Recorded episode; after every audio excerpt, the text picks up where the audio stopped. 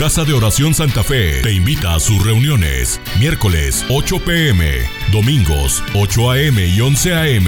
Estamos ubicados. Plaza Santa Fe, Boulevard República de Honduras 104, Interior 9, Hacienda Santa Fe, Tlajomulco de Zúñiga, Jalisco. Casa de Oración Santa Fe, un lugar para adorar.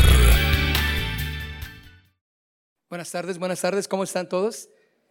Bienvenidos, bienvenidos, bienvenidos sean todos. Los invitados de Casa de Oración Central, bienvenidos también. Hay este, nuestros dos invitados especiales también, bienvenidos.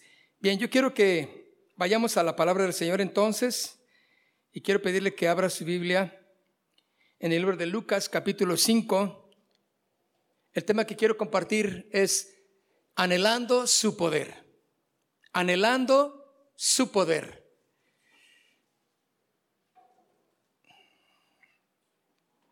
Fíjese que uno de los atributos, de los principales de los atributos de Dios, ya sabemos que Dios tiene muchos atributos, Él es grande, Él es misericordioso, Él es justo, Él es Dios de amor, ¿verdad? Él todo lo puede, Él es invisible, Él es Padre eterno, consejero, Dios fuerte, príncipe de paz, pero sobre todos ellos hay uno que siempre resalta y que él es el que, que el que quiere darle a su iglesia o que lo pueda entender porque es con el que se va a mantener fiel y firme, que es el poder, su poder. Dios es poderoso, ¿verdad? No hay ninguna duda que nuestro Dios es un Dios poderoso. Y ese poder está a tu alcance. Fíjate, qué, interesante es saber que como cristianos tenemos el regalo de la vida eterna. Cualquier momento en que partas delante para con el Señor, tú sabes que como hijo de Dios tienes la vida eterna. Pero aparte de eso, aquí en la tierra el Señor te da poder. ¿Sí? Ese poder que te hace que camines en la fe, que camines en el propósito de Dios. Y aquí en el libro de Lucas, en el capítulo 5, Lucas 5, ¿se acuerda que el tema que vimos anteriormente, el domingo pasado más bien, fue el de la pesca milagrosa? Qué tremendo podemos ver en, esta, en este milagro de la pesca milagrosa. No lo vamos a ver ahora otra vez, desde luego. Pero recuerdan que en el capítulo, en el versículo 10 del capítulo 5 de Lucas, dice, y asimismo de Jacobo y de Juan, hijos de Zebedeo, que eran compañeros de Simón, pero Jesús dijo a Simón, no temas, desde ahora serás pescador de hombres.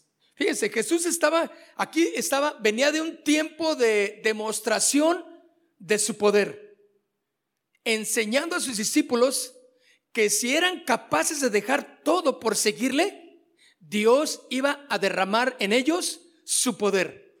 ¿Con qué fin? No es para hacer grandes proezas, no es para hacer grandes señales, no, es para el poder para comprender que en Cristo todo lo tenemos. Que en Cristo nuestra vida está segura. Por eso le dice a Pedro, no temas, no temas. Desde ahora serás pescador de hombres. Qué interesante es que aquí venían de una pesca milagrosa. ¿Recuerdan que se desbordó la primera barca con tanto pez, verdad? Tanto pescado, que tuvieron que hablarle a sus compañeros hey, vengan, ayúdenos porque la barca se nos va a hundir y necesitamos. Y también la otra barca fue llena de, de, peces. Ahora, fíjense el verso 11. Y cuando trajeron a tierra las barcas, ¿qué hicieron? Lo dejaron todo. Entonces, ¿se acuerdan que venían emocionados por la pesca? ¿Qué era lo, lo, lo que pensaban estos pescadores? Ya le hicimos, ¿no? Esta quincena nos va a ir, de maravilla. Vamos a pagar todas nuestras deudas de Coppel, todo lo que debemos en el gallo, todo lo que debemos en, en, FAMSA, todo lo que sacamos. Ahora sí, ya le voy al prestamista, les pago a todos porque este mes me sale bueno por la pesca que habían tenido. Pero Jesús va más allá y les dice, dejen todo, ahora vas a ser pescador de hombres. ¿Estás dispuesto? Y dice que dejaron todo, o sea, todo por lo que habían trabajado, todo aquello que que para ellos había sido o sería un, un, un buen escalón para, para salir adelante en en la economía de la casa. Dice claramente el 11, y cuando trajeron a tierra las barcas, dejándolo todo, le siguieron. El poder de Dios, mis hermanos, es tal que en sus palabras puedes encontrar esa decisión para dejar todo por seguirle al Señor. Cuando el Señor habla, mis hermanos, y nos enseña a través, porque dicen que estaban maravillados de la pesca tan grande porque se hizo a deshoras, ya no era hora de pesca. Y sin embargo Jesús dijo, aviente las redes ahora. Y, y Pedro dijo, bueno, Señor, pues ya lo hicimos, pero pues en tu nombre. Así tiene que ser. El poder que Dios quiere derramar en nosotros, mis hermanos, es exactamente para eso, para poder hacerlo y entender lo que en su nombre es cómo suceden las cosas que Dios quiere. Es como la iglesia, como el cristiano puede aprender a caminar en su nombre. Ahora, ellos hubieran quedado con esta pesca milagrosa. ¿Cuánto les iba a durar esta pesca? ¿Un mes, dos meses, no sé, de venta y de dame y compra y, el dinero? Está bien, pero se iba a acabar. Pero el haber seguido a Jesús, mis hermanos, fue para siempre. Y algo muy interesante es que, fíjense, después de esta, esta escena tan importante, viene una sanidad para un leproso. Fíjense, el verso 12. Sucedió que cuando él estaba en una de las ciudades, se presentó un hombre lleno de lepra, el cual viendo a Jesús, se postró rostro en tierra y le rogó diciendo, Señor, si quieres, puedes limpiarme. Y yo, me imagino que, mira lo que responde el Señor. Entonces, eh, en el 13, eh, entonces extendiendo él la mano, le tocó diciendo, quiero. Yo me imagino que en un tono de, así de, de, de buen humor del Señor, ¿verdad? ¿Qué quieres? Quiero ser sano. Si quieres, puedes sanarme. Ah, quiero. ¡Pum! Ese el poder que tiene la palabra del Señor quiero. Tomó las palabras que ese leproso dijo en su necesidad y Jesús le dice, quiero. No había más que hacer más que recibir el poder de las palabras de Jesús. Cuando este leproso recibe las palabras, simplemente quedó sano. Y fíjense, y en el versículo, bueno, eh, dice, quiero, sé limpio al final del 13. Y al instante la lepra se, se fue de él el verso 14, y él le mandó que no lo dijese a nadie, sino ve y le dijo, muéstrate al sacerdote y ofrece por, por tu purificación según mandó Moisés para testimonio a ellos. Cristo lo que le está diciendo, conmigo no hay problema, está solucionado todo. Yo quiero, así son las cosas conmigo, limpio, sano, restaurado, salvado eres. Pero por cuestión de que tenemos que dar testimonio a algunos que andan eh, dudando de sus convicciones, entonces ve y preséntate al sacerdote y haz una ofrenda. Por testimonio a ellos. Y mire lo que dice en el 15, pero su fama se extendía más y más y se reunía mucha gente. ¿Para qué? Para oírle. Mis hermanos, era indispensable y necesario el poder de Dios manifestado con Cristo. Era necesario porque Jesús estaba enseñando. Y cada enseñanza que Jesús daba tenía que ser con poder, con demostración de la manifestación de Dios en su vida. Porque dice que mucha gente le oía para que también le sanase de sus enfermedades. Mas él se apartaba a lugares desiertos y oraba. Miren el versículo 17. Después de esta breve introducción, el verso 17 dice, aconteció un día que él estaba, ¿qué estaba haciendo? Enseñando. Y estaban sentados. Oh, ahí tenemos de quién cuidarnos. Fíjense, de los fariseos, de los doctores de la ley, los cuales habían venido de todas las aldeas de Galilea, de Judea y de Jerusalén. ¿Quién estaba ahí? Era gente que estaba observando a ver qué es lo que hacía Jesús, qué es lo que decía, porque querían encontrar un motivo para acusarle de blasfemia, de loco, ¿sí? Acusarle de estafador. Pero Jesús, mis hermanos, algo que estos doctores de la ley y los fariseos no contaban es que el poder de Dios estaba manifestado en Cristo. Cuando Jesús entonces dice que enseñaba y estaban ahí y checando los doctores de la ley y los, los, fariseos, viendo qué palabras decía, dice al final del verso 17, y el poder del Señor estaba con él. El poder de Dios estaba sobre Jesús. Qué importante, mis hermanos, que nosotros tenemos que aprender a que ese mismo poder manifestado en Jesús está en ti. Puede obrar en ti. La cosa es, ¿estás dispuesto a que ese poder verdaderamente lo creas y obre en tu vida? Yo estoy dispuesto. Porque muchas de las cosas que hacemos es sin el poder de Dios como respaldo. ¿Y qué sucede? Nada. No hacemos nada que cambie no hacemos nada que transforme. No hacemos nada que sea la diferencia entre lo que creemos, los que estamos aquí, los que estamos en otro lado. Somos igual. Tenemos que marcar la diferencia con el poder de Dios. Cerciórate entonces de tener el poder de Dios en tu vida. Es imperativo su poder sobre nosotros, urgente el poder de Dios en nosotros. Esta palabra, mis hermanos, que dice aquí, y el poder del Señor estaba con él para sanar. Esta palabra poder, en algunas de las traducciones, ¿sí? De, de esta palabra, significa dunamis, de donde se deriva la palabra dinamita. Este, entonces, era un poder como una dinamita. Haga de cuenta que la arrancas el seguro y va a explotar la cosa se va a poner seria. Esta es lo que, lo que Jesús estaba diciendo aquí. El poder del Señor estaba con él. Dunamis, dinamita. ¿Han, han visto, lógicamente, en películas, pues, ¿qué más, verdad? ¿Cómo explota la dinamita?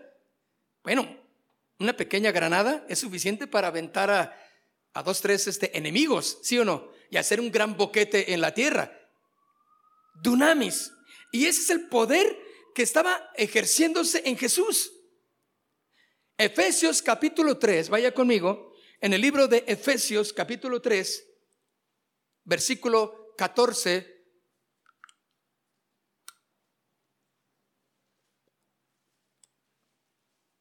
Mire lo que dice. Por esta causa, ¿cuál es la causa? Por el Evangelio, mis hermanos. Por el predicar, por el hablar de Jesús. Dice, por esta causa, pues, doblo mis rodillas ante el Padre de nuestro Señor Jesucristo, de quien recibe nombre toda familia en el cielo y en la tierra, que os conceda conforme a las riquezas de su gloria, que les conceda, que les dé ese favor, concédeme, que les dé esa, esa seguridad. Por eso dice aquí el 16, que nos dé esa seguridad, esa firmeza conforme, fíjense, o sea, similar, eh, semejante o por, porque hay riquezas, dice entonces, a las riquezas de su gloria. Se imagina todas las riquezas del Padre en disposición para ti y para mí. Ahora, esto es algo que tú dices, ¿a poco? Ay, ¿a poco? ¿A poco para mí todo eso? Bueno, tienes que entender cuál y cuáles son para ti. Tú tienes que aprender a apropiarte para que aprendas a vivir o aprendamos a vivir una vida de victoria. No nomás es asistir a la iglesia. Oye, hermano, qué enfadoso asistir a la iglesia nada más. Algo emocionante tiene que pasar, ¿o no? Algo rico y, divertido y fabuloso y, este, expectante debe surgir en la reunión, en la vida cristiana, ¿o no? ¿Te imaginas? Eh, ahorita pusieron el anuncio. Pon el anuncio de bienvenida, por favor. No, ese no. Mire, mire nomás. Me di cuenta que las olas se mueven. ¿Ya lo vio? Ay, Dios mío, mire cuántos hermanitos hicieron puente y están allá. Se están divirtiendo. Qué bueno que pueden hacerlo, ¿no? Pero ¿a poco no, oire? Vaya, ¿qué le parece? ¿Guayabitos? ¿O dónde será? Ay, Dios mío. ¿No? Ay, Cancún. Pues donde sea, Chapala ya, unas pequeñitas olitas de ahí de Chapala ya, aunque sea que nos, que nos, que nos enjueguen el juanete, ¿no? Ay, Chihuahua, man. Sigamos, hermano, mejor. Entonces, fíjense lo que dice entonces. Las riquezas de su gloria, al final del 16. Pero dice aquí, bueno, dice, que os conceda conforme a las riquezas de su gloria ser fortalecidos con qué? Con poder. Dunamis. Ser fortalecidos. O sea, el poder que Jesús nos está hablando y que Pablo está escribiendo aquí en el libro de Efesios no es un poder que va a demostrar hazañas, que va a demostrar prodigios, señales en los cielos. No. Es un poder que nos va a enseñar a ser fortalecidos con el poder en donde en nuestra fe. Eso es lo más importante, mis hermanos, que esa, ese poder, dunamis, nos va a dar firmeza en quien creemos, seguros de quién somos en Cristo. ¿Cuánta gente eh, eh, se deja llevar por corrientes de este mundo, la filosofía, el pensamiento de, lo que hoy eh, hay en, la, en, las, en, el mundo y se deja llevar por ello. Y ponen en tela de juicio la palabra de Dios y le creen al maestro. Le creen al gurú. Le creen a la tía. Le creen a los padres cuando es en contra de las escrituras. Este poder, mis hermanos, que el Señor nos dice en el que habitó en Cristo Jesús y que aquí Pablo le menciona a los, a los de la iglesia de Éfeso, dice, para ser fortalecidos con poder. Pero es en nuestra fe, en nuestra firmeza. Hay algunos que, por leer algunos libros, por el, leer algunos comentarios, por ver en el internet, el YouTube, eh, cosas, eh, se, se, debilitan en su fe y luego eh, ya empiezan a dudar de la iglesia, empiezan a dudar de la Biblia, empiezan a dudar de que Cristo es Dios. No, Cristo, porque porque vieron, oyeron, vieron algo que les empezó a, a, mover su convicción porque no están firmes, porque falta poder para la firmeza de su seguridad en Cristo. Hay muchos libros que mejor yo no leo, porque digo, no quiero eh, eh, este, no tengo tiempo y sé que ya, ya sé a dónde van. Entonces yo digo, mira, mejor ni lo leo. Oye, hermano, ya leyó, ya leyó este libro, el Chalambalán. Chalambalán, ya sé dónde va ese libro.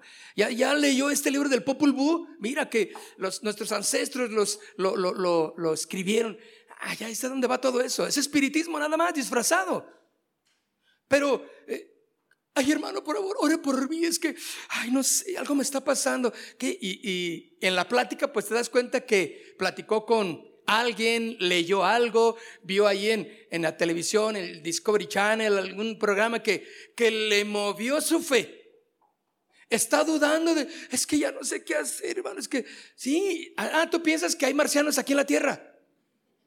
Entonces, pues, pues, no, es que yo no sé, es que... Y luego ya ves a tu mamá como marciana, a, tus, a tu padre, a tus hermanos, esos, aunque algunos piensan que pues sí están marcianos, pero no, no son de los, de los marcianos que, que vienen del, del exterior. Y se empiezan a alucinar de las cosas porque su fe su convicción, su seguridad en Cristo empieza a tambalearse. ¿Por qué? Falta poder. El poder afirma. El poder certifica lo que la palabra del Señor es en nosotros. Por eso dice que también nos ayuda en la templanza, en el dominio propio. Ese poder que Dios derramó en Cristo y que ahora está también para ti y para mí, es aquel que nos hace callar cuando debemos de callarnos en un pleito, en la casa, con la familia, ¿verdad? Y no te dan ganas, papá, en ocasiones cuando está el pleito ahí y, tú dices, no voy a decir nada, no voy a decir nada, está bien. Que crean que yo soy el que todo hice mal y está bien. ¿No te dan ganas de decir muchas cosas, papá? Porque, y la esposa está diciéndote, este, Señor, no me dejes hablar porque, yo ya sé que cuando hablo yo se arma. Mejor, el poder que debe de obrar en ti debe de ser tal que te enseña a tener templanza, guardar silencio. Y si tu esposa también tienes ganas de, de decirle a, a, tu marido refunfuñón, gruñón, ¿cuántos tienen un marido gruñón? No, no, levanté la mano. ¿verdad? Eso ya, este, algunas bien valientes dicen, no, yo sí la levanto, nomás dígame y la levanto, hermano. Está bien, no, no, vamos a, a meternos en problemas, ¿verdad? Luego al rato este, tenemos que ir a la casa de su familia a arreglar el asunto ahí. Pero ella también tiene ganas de, tiene que aprender que el poder que habita como hija de Dios en ella debe de ser tal que le debe de dar templanza para no hablar más que lo necesario y si te dicen, sí, vamos, y si el problema es la comida, ¿dónde vamos a comer? No te metas en problema, ¿dónde quieren? Pues vamos a, la senaduría de Doña Chole. Doña Chole, no me gusta Doña Chole, pero bueno, vamos. Tú no digas nada y vete con Doña Chole a comer. Guarda silencio por la paz, ¿sí? Por la armonía de la familia, vete con Doña Chole. ¿Por qué? ¿Cuántos saben que aún para ponernos de acuerdo en, en la comida han sido pleitos? ¿Sí o no? Y el hijo mejor dice, no, no, no, ya, pues ya vayan ustedes a donde quieran, yo me voy a ir a la casa. Se desbandó la reunión. Qué feo, ¿no? Necesitamos que el poder de Dios actúe en nosotros para darnos firmeza de nuestra convicción de lo que debemos de hacer. Pero dice aquí, en, al final del 16, para ser fortalecidos con poder por el Espíritu en el hombre interior. ¿Entienden eso? en el hombre interior, aquí dentro de mí, dentro de ti. Verso 17 dice, de manera que Cristo more por la fe. Que Cristo more por qué? Fíjense, Cristo está aquí en mi vida. ¿Por qué? Por la fe que yo tengo. Yo creo lo que dice la palabra. Entonces yo tengo fe que Cristo mora en mí. ¿Cuántos tienen fe igual conmigo? de que Cristo mora en mí. Aquí es lo que dice Pablo a, los, a los de la iglesia de Éfeso. De manera que Cristo more por la fe en vuestros corazones y que arraigados y cimentados en amor, seáis capaces de comprender. Fíjense, sean capaces de comprender con todos los santos cuál es la anchura, la longitud, la altura y la profundidad y de conocer que el amor de Cristo. De conocer el amor de Cristo que sobrepasa el conocimiento.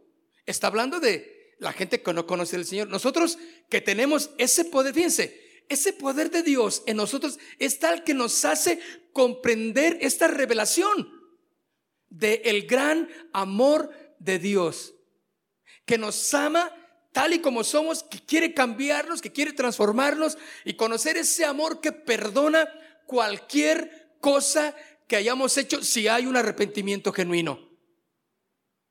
¿Verdad? Entonces, hay gente que dice, no, no, eso no te lo va a perdonar Dios nunca.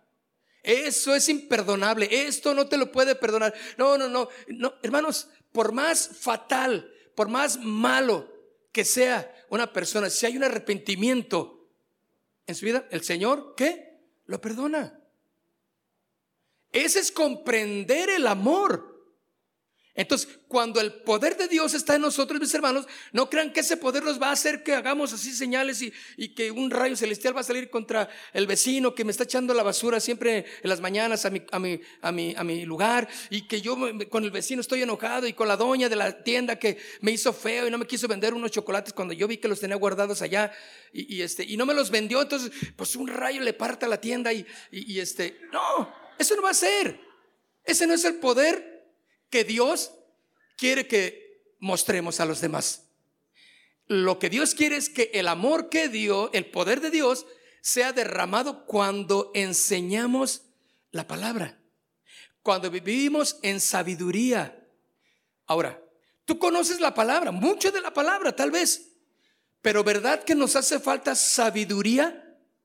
Porque la sabiduría tiene la cualidad de poner en práctica el conocimiento, todo el conocimiento que tú sepas.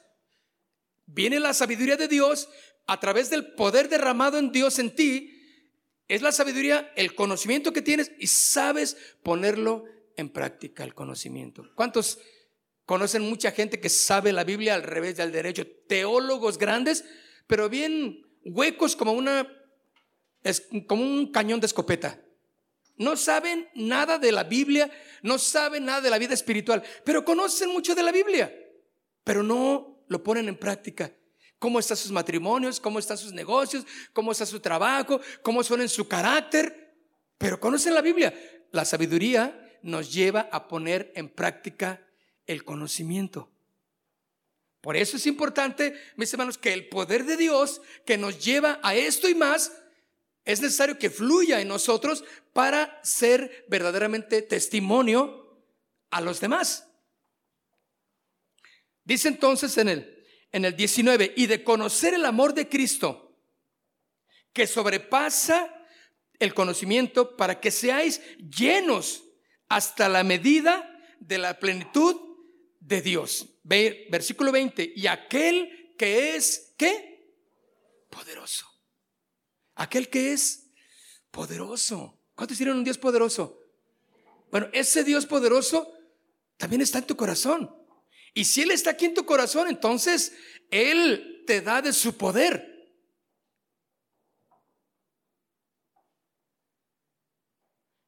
Y aquel que es poderoso para hacer todo mucho más abundantemente de lo que pedimos o entendemos, según el poder que obra en, fíjense, según el poder que obra en nosotros. Poder. ¿Tienes poder de Dios? Bueno, a lo mejor sí, amén, aleluya. Bueno, ¿y cómo es tu vida? ¿Cómo es tu forma de hacer las cosas? Tú debes de ser un cristiano que muestra y en el que fluye el poder de Dios manifestado exactamente conforme a la fe, conforme al conocimiento que uno tiene de Dios. Esto me enseña, mis hermanos, que entre más conocemos de Dios, en que más leemos la palabra de Dios, que más escudriñamos las escrituras, más poder de Dios es derramado a través de nosotros. Porque exactamente es lo que dice este versículo. Y aquel que es poderoso, en el verso 20, para hacer todo mucho más abundantemente de lo que pedimos o entendemos, según el poder que obra en nosotros. Según.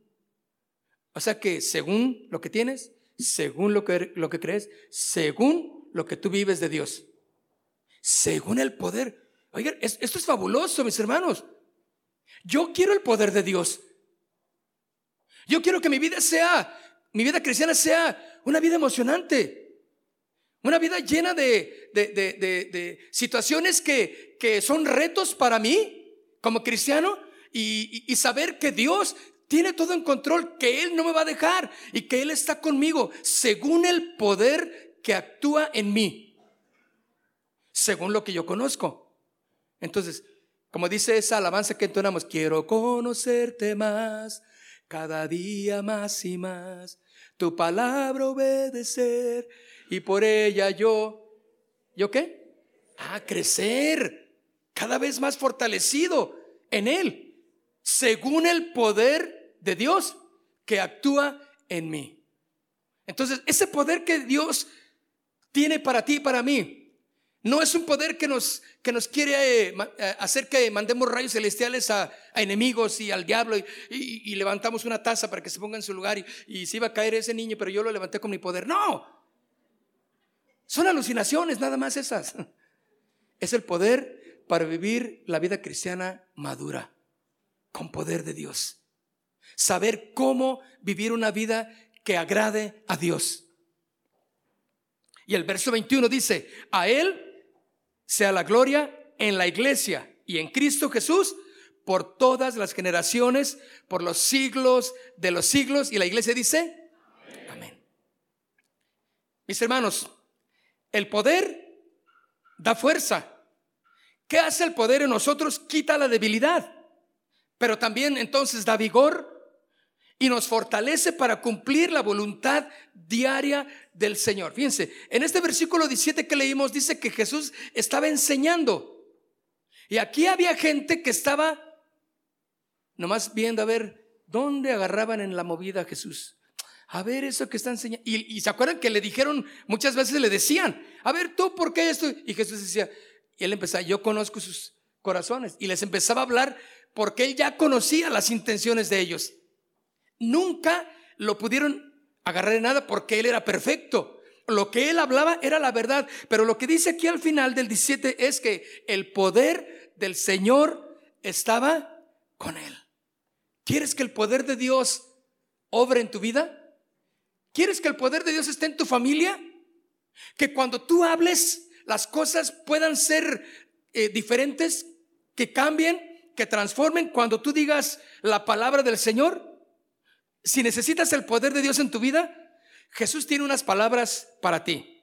Porque Él justo antes de ascender a los cielos, sabía que sus discípulos necesitarían poder para hacer la obra de Dios. No podía mandarlos nada más, vayan y prediquen. No, no, no. Jesús sabía que tenía que darles el poder. Fíjate el poder. Qué tremendo, ¿no? ¿Qué puedes hacer con el poder de Dios? En tu vida. Claro, los que lo podemos entender, sabemos que va a ser usado para proclamar su nombre, para hablar de Cristo, para transformar aquel que escucha la palabra que tú dices. Lucas capítulo 24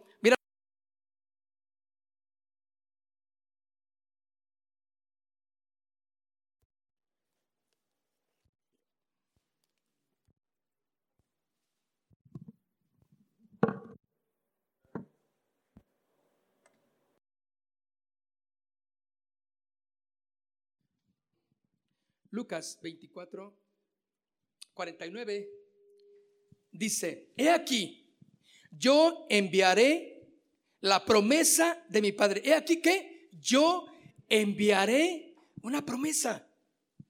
Jesús le está diciendo, mi Padre prometió algo y lo va a cumplir. Oiga, qué feo se siente cuando te dicen que te van a dar algo y no te dan nada. ¿Sí o no? No, mira, hay una promesa de que este mes, a final de este mes, va a haber un aumento de sueldo. Uy, pues a quién no le va a gustar eso.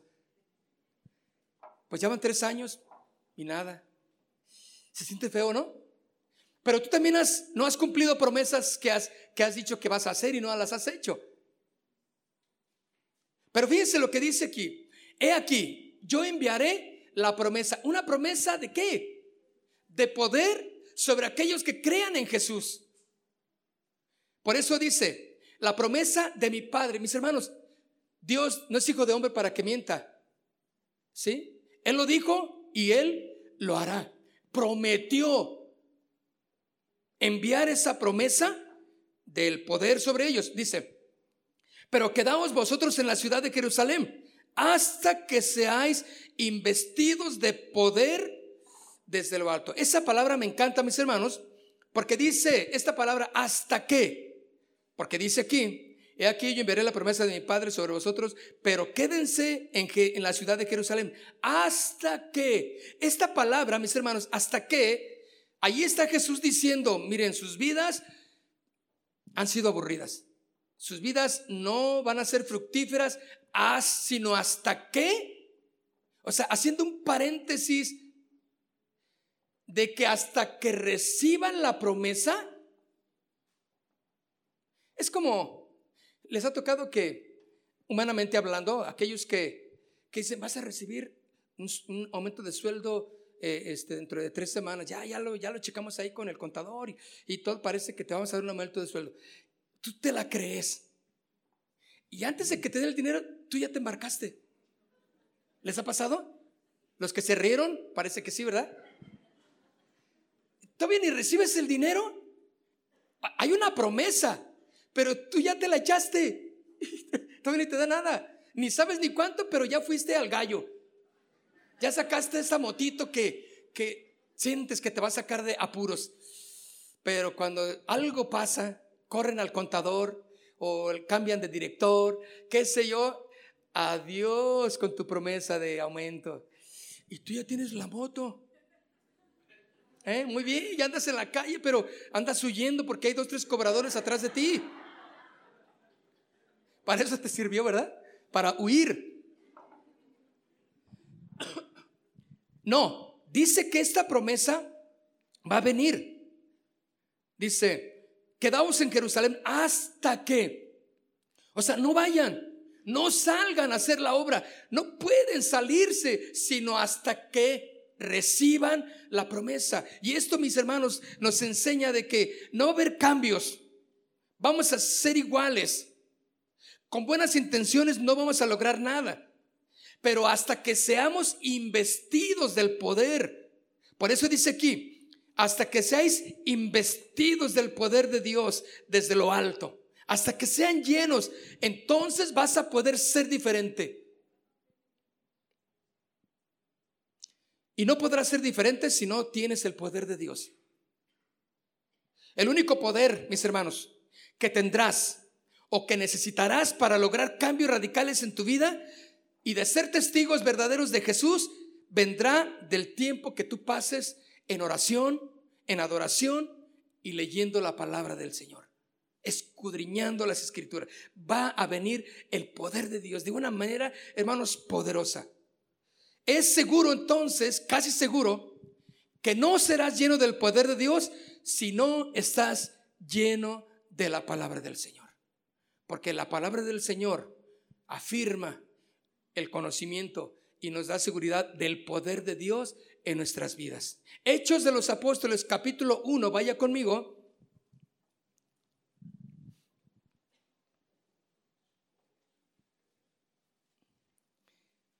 El escudriñar las escrituras, el leer la palabra del Señor, va acompañado exactamente del poder de Dios. Hechos de los Apóstoles capítulo 1, verso 8, dice, pero recibiréis poder cuando haya venido sobre vosotros el Espíritu Santo. Simplemente con esa palabra, mis hermanos, estaríamos satisfechos por siempre y recibirán poder. Pero ¿para qué va a ser ese poder? Para testificar. Será un poder para hablar de la palabra. Que todo lo que tú digas, sazonado o lleno de ese poder de Dios, va a transformar va a cambiar primeramente tu vida y todo aquel que te escuche. Esta cita, mis hermanos, que nos enseña de que recibiremos el poder cuando haya venido sobre vosotros el Espíritu Santo y seremos testigos en Jerusalén, Judea, Samaria y hasta lo último. Esa es la gran comisión de la iglesia, tuya y mía. Tú no puedes enfrentarte, no puedes cambiar ni a nadie ni nada si no tienes el poder de Dios en tu vida. Qué horrible. Es que hemos querido cambiar muchas cosas a muchos familiares sin el poder de Dios. Y hemos usado amenazas, hemos usado chantajes, hemos usado de todo lo habido y por haber para que y lágrimas inclusive Hemos llorado. Y mi hijo, es que si tú no te transformas, me vas a matar. O sea, pensamos, ni con eso has transformado a tu hijo, ¿sí o no? ¿Has llorado? ¿Has sentido mal? ¿Y sientes que te da el tramafat? Y tu hijo sigue igual. ¿Sí o no? Eso no cambia. Eso no transforma. Lo que va a traer resultados eternos es el poder de Dios actuando en ti. Cuando tú hables su palabra. Y me serán testigos cuando el Espíritu Santo se manifieste en, en poder en ustedes. Esta cita entonces nos enseña que el poder de Dios es dado para un testimonio efectivo.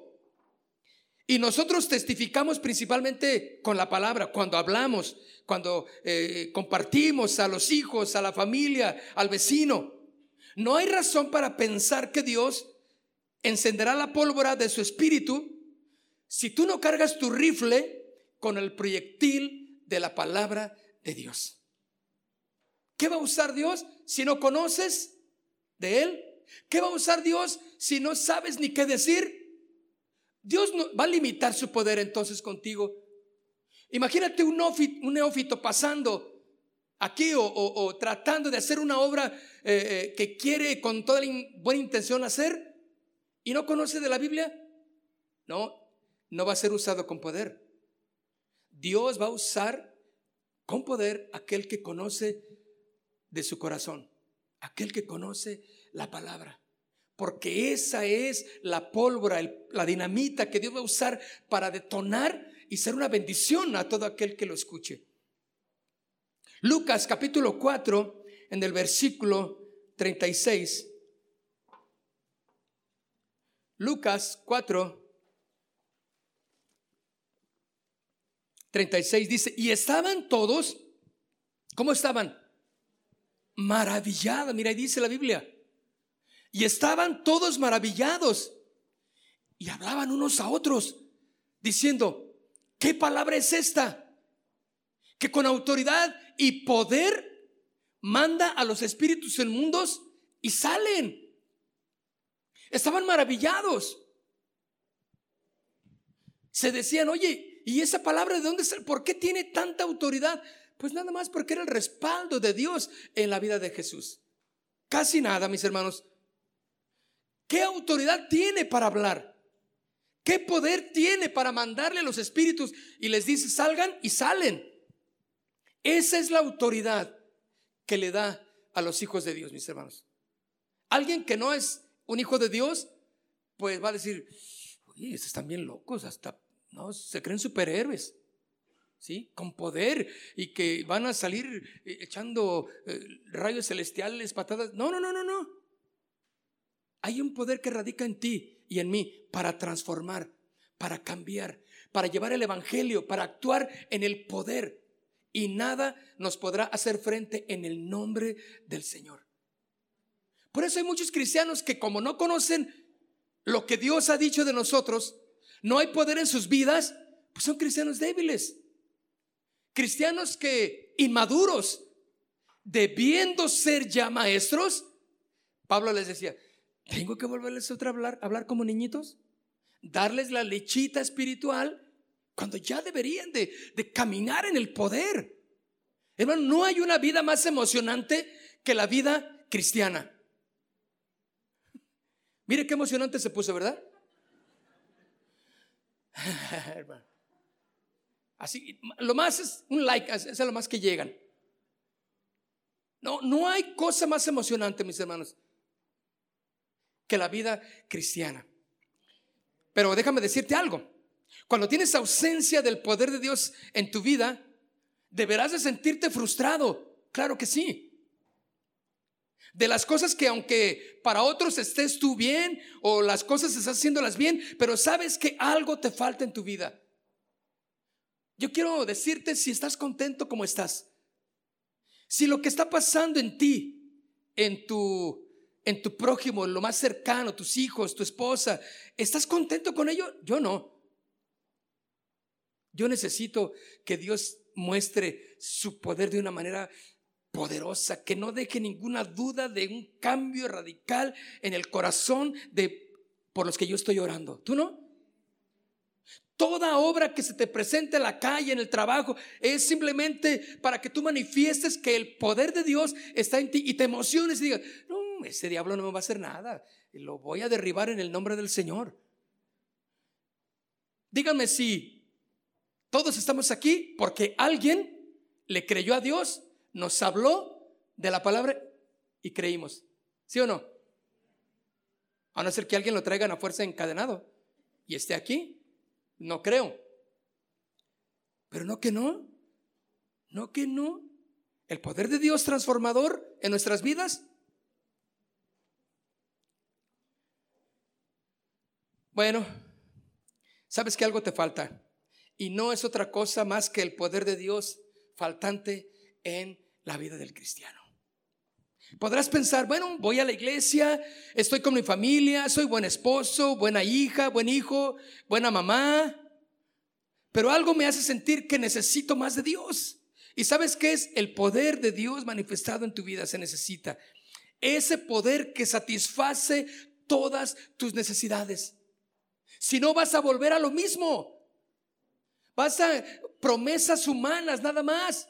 Deseos emocionales de, ahora sí, y ahora sí la voy a hacer como cuando te quisiste meter al gimnasio desde hace cinco años y no te has metido, no has hecho nada, ¿verdad? Así es, pero promesa. No se diga en las cosas espirituales. Necesitas que el poder de Dios supla todas tus necesidades. Porque cuando tú aprendes a, que el poder de Dios suple tus necesidades, tú eres un hombre que cumple entonces la promesa y la palabra de Dios para hablarle a los demás. Y eso te da poder para cumplir en el llamado de Dios. Lucas capítulo 4, verso 14. Y Jesús volvió. ¿Cómo volvió Jesús? A ver, ¿qué dice ahí? En el poder. Dígalo conmigo, ¿cómo? En el poder del Espíritu a Galilea y se difundió su fama por toda la tierra de alrededor. ¿Sabes? Tú eres la fama de Dios. ¿Tú crees que un religioso es una fama para Dios? Claro que no. ¿Tú crees que un fanático de la iglesia a la que pertenezca es una es una es fama de Dios? Claro que no. Es aquel que cumple el plan de Dios. El que obra en el propósito de Dios. Dice claramente que Jesús volviendo en el poder del Espíritu. Acuérdense que Jesús venía aquí de una tentación. Venía del desierto. Satanás le había tocado, tentado, ¿recuerdan? Y Jesús, ¿con qué respondía? ¿Qué decía? Escrito está. Dígalo conmigo, ¿qué decía Jesús? Escrito está. Y por eso tenía el respaldo del poder de la palabra, porque él decía, escrito está una y otra y otra vez se lo dijo. Entonces cuando termina él de, enfrentarse al adversario, porque sabía que no lo podía vencer, porque él dice que el diablo se fue y unos ángeles vinieron a servirle. No pudieron con él. Claramente, en su regreso del desierto, luchando con poder contra el enemigo, cada vez que él era atacado respondía, escrito está citando las escrituras. Y esto me enseña, mis hermanos, que cuando uno tiene que aprender a enfrentarse a las adversidades, si quieres el poder de Dios manifestado, tienes que hablar la palabra. Escrito está. Habla simplemente la palabra, canta la palabra, proclama la palabra del Señor. Y eso va a, a abrir el poder de Dios en todos aquellos que te oyen. Si quieres ver el poder de Dios en tu vida, si estás cansado de ser una débil réplica de un cristiano sin poder, entonces cambia tu rutina, sumérgete en la palabra, lee las escrituras, cree en ella, memorízala y vívela. No va a haber otra más que emocionarte con las escrituras. Cuando yo estaba leyendo este versículo 17 de Lucas 15, 17, yo me quedé con esa parte, porque Jesús de una manera venía de la pesca milagrosa, ¿cómo, cómo transformó el corazón de los discípulos, porque ellos estaban afianzados a su carrera de pescadores. Nada les podía dejar, eh, eh, nada les podía hacer que dejaran su carrera de pescadores, porque ahí estaba su sustento por años. Pero cuando Jesús llega con el poder de su palabra y les dice, síganme y los haré pescadores de hombres. Son los resultados de hablar con el poder de la palabra del Señor, mis hermanos.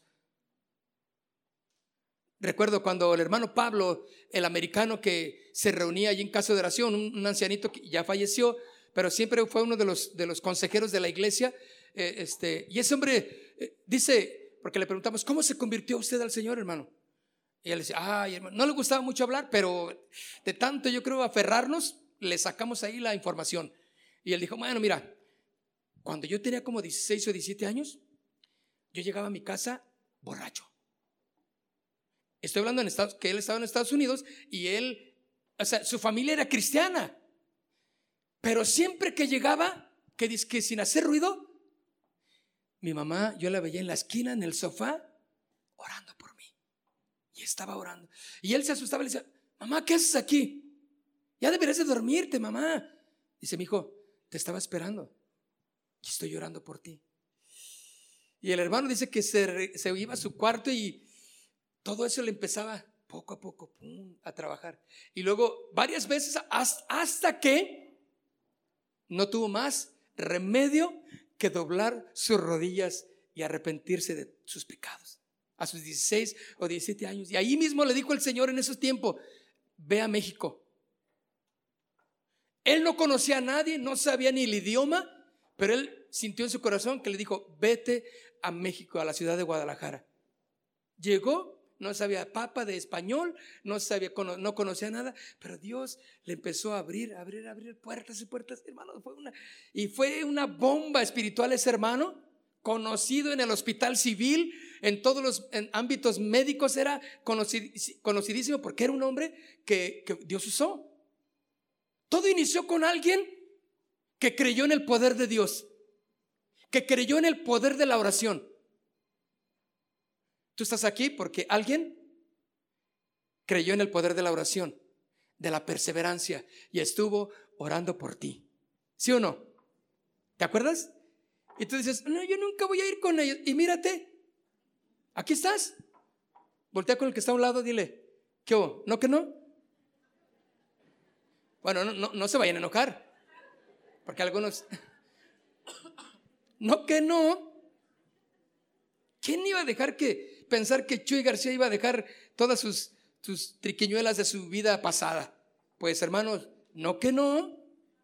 Hubo alguien que le creyó al poder de la oración, al poder de la palabra y que se dejó guiar para hablarle a ese muchacho que no se daba un quinto por él. Pero si tú estás cansado de hacer una réplica cristiana sin poder, entonces Vamos dando el giro a nuestra vida, mis hermanos. Primera de Corintios, capítulo 4, verso 20. Primera de Corintios, capítulo 4, verso 20. ¿Lo tienen? Capítulo 4, verso 20. Porque el reino de Dios no consiste en palabras, sino en poder. Y no estamos hablando de que impongas las manos en alguien. Es que yo no veo que nadie se caiga cuando le impongo las manos. Es que yo veo que, que no pasa nada cuando yo oro por alguien. No, no, no, no se trata de eso. Se trata de la certeza, de la firmeza en quién has creído en tu corazón. Y que vivas con ese gozo, con esa expectativa de que Dios está determinado a hacer algo maravilloso día con día en tu vida. Hermano, la vida cristiana no tiene que ser aburrida. Nada más permítele al Señor que obre en tu casa, que obre en tus hijos y tú vas a ver, no los vas a ver todos convertidos y danzando. Ya, quiero entrar al pandero, mami, quiero ir al coro. No, no, no. Al contrario, van a arreciar los, problemas, ¿sí o no? Y tu hijo te va a decir, mamá, es la última vez que yo voy a la iglesia. Ay, hijo, pero, pero ¿no te gustó el mensaje? No me gustó para nada. Déjalo. Ese es parte del plan de Dios.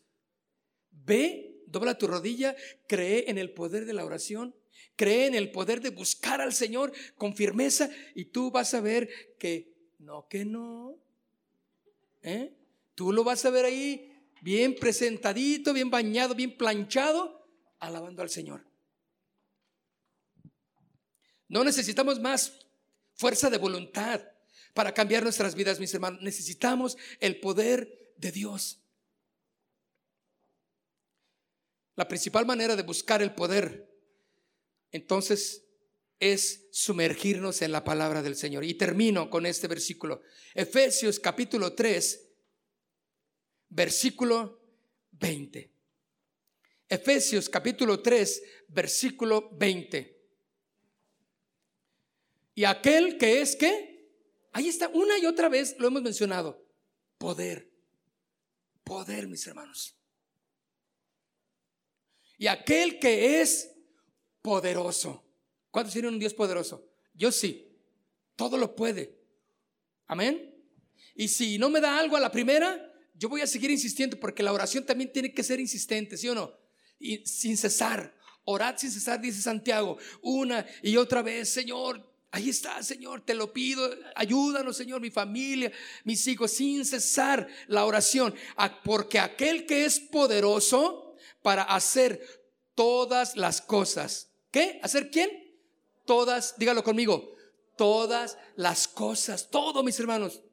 Mucho más abundantemente de lo que pedimos o entendemos. Fíjate bien, no es lo que tú pienses, es lo que Dios quiere para ti. A lo mejor tú te enojas por un trabajo que no te dieron. A lo mejor tú te enojaste porque no vino una motocicleta que estabas pidiendo. Pero espérate, el Señor está obrando. Tú no sabes si en lugar de una moto, el Señor te va a dar un, automóvil. Tú no sabes, ¿o qué? No sabes lo que Dios puede hacer. Porque mi Dios es abundantemente hace las cosas. Por eso dice aquí, ah, porque Él es poderoso para hacer todas las cosas mucho más abundantemente de lo que pedimos o entendemos. ¿Según qué? Ahí está. Según el poder que actúa en nosotros. Según el poder. Tú decides. ¿El poder de Dios actúa en ti? O le pones limitante a lo que Dios quiere hacer en tu vida. Pero ese poder de Dios que va a derramar y que está derramando en ti y que tú lo has visto, ¿cómo, cómo te asombras cuando, ay, es que yo le prediqué a la vecina y yo no sabía ni cómo me salieron palabras, ¿les ha pasado? Ay, yo no sé ni qué dije, pero, pero la señora ya la tenía de rodillas allí enfrente de mí. Y le quise hablar al hermano Cuco, al hermano Servando, ¿y, qué, ¿y ahora qué? Ah, pues llévala al Señor. Dile que acepta a Jesús en su corazón. Termina la obra ahí. ¿Te ha pasado que te asombras de, pero mira, me animé a decir al patrón de, que yo necesitaba un permiso porque voy a ir al campamento, porque voy a ir a un evento de mujeres y, y que me da permiso? ¿Cómo que te dio permiso el ateo de tu patrón? El Señor sabe hacer mejor las cosas de lo que tú piensas. Quiero que te pongas de pie, por favor. Prepárate para una intervención de su poder en tu vida. Vénganse muchachos. ¿Qué necesitas que el Señor intervenga en tu vida? Cierra tus ojos, cierra tus ojos, todo el mundo con sus ojos cerrados. Simplemente dile, Señor, yo estoy dispuesto a que obres en mi vida, a que obres en mi corazón. Yo estoy dispuesto a que obres en todo lo que tengo, en mi forma de pensar, Señor. Que endereces muchas cosas en mí, Dios. Que tu poder sobre todo eh, eh, sea sobre mí, Padre. Yo quiero de tu poder. Levanta tus manos y dile, Señor, yo quiero. Yo quiero salir de esta rutina religiosa. Yo quiero salir de, este, de esta rutina cristiana, Señor. Yo sé que hay más de lo que tú tienes para mí, Señor. Pero aquí estoy, Señor. Dame de tu poder, Señor. Levanta tus manos y dile, dame de tu presencia, Dios. Señor, de un momento a otro las cosas en este mundo pueden ser tan cambiantes que pensando que hoy estoy seguro y mañana yo no sé. Pero lo único seguro es que tú estás con nosotros, Señor. Lo único seguro es que tú estás conmigo y que lo más emocionante de mi vida está por venir cuando yo creo en tus promesas, Señor. Cuando yo creo en tu palabra, Dios.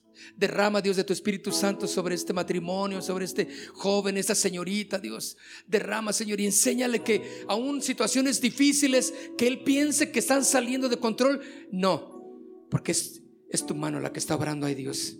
Padre, en el nombre de Jesús, derrama de tu poder, Señor. Derrama de tu fuerza, Dios. Señor, derrama de tu gloria.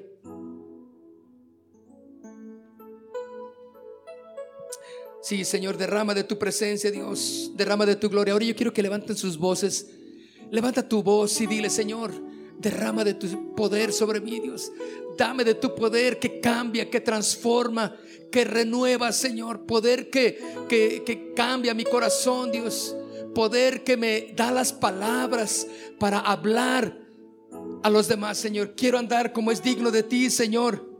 Conocerte cada vez más y más, Señor tu palabra, obedecer, Señor. Quiero andar, Señor, como es digno de ti, Dios.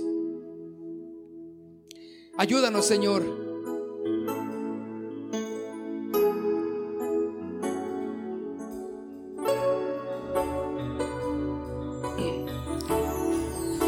Levantamos nuestras manos, Señor. Que tu poder, Señor, invada nuestro corazón en esta tarde de aquí, Señor, en adelante, conocerte cada vez más y más, Señor, será el referente del poder de Dios en nuestras vidas. Vamos, dile con todo tu corazón, quiero andar, quiero andar como es digno de ti. de todo, Señor. Fruto ante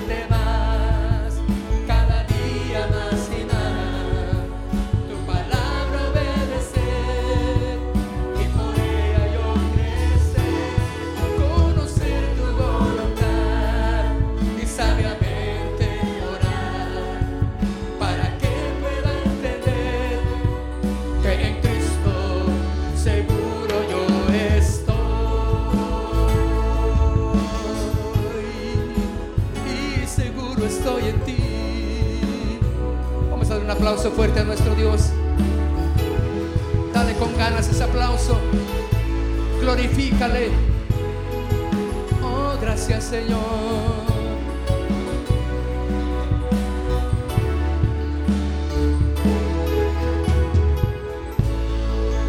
Quiero conocerte más. En el nombre de Jesús. En el nombre de Jesús hay poder. Cuando tu iglesia te conoce, cantaremos, hablaremos de ti, Señor. Oh, te vas a manifestar en cada uno de los que están aquí, Señor. En el nombre de Jesús. Con tu poder. Con tu gloria, Señor. Aleluya. Oh, sí, Señor. Gracias. Poder de tu Espíritu Santo, Señor. En el poder de tu Espíritu Santo, Señor. Aleluya. Gracias, Señor. Aleluya. Amén, hermanos. Pues vamos a caminar en el poder de su fuerza. Despídanse unos a otros. Que Dios les bendiga. Que tengan una bonita tarde. Dios les guarde. Gracias.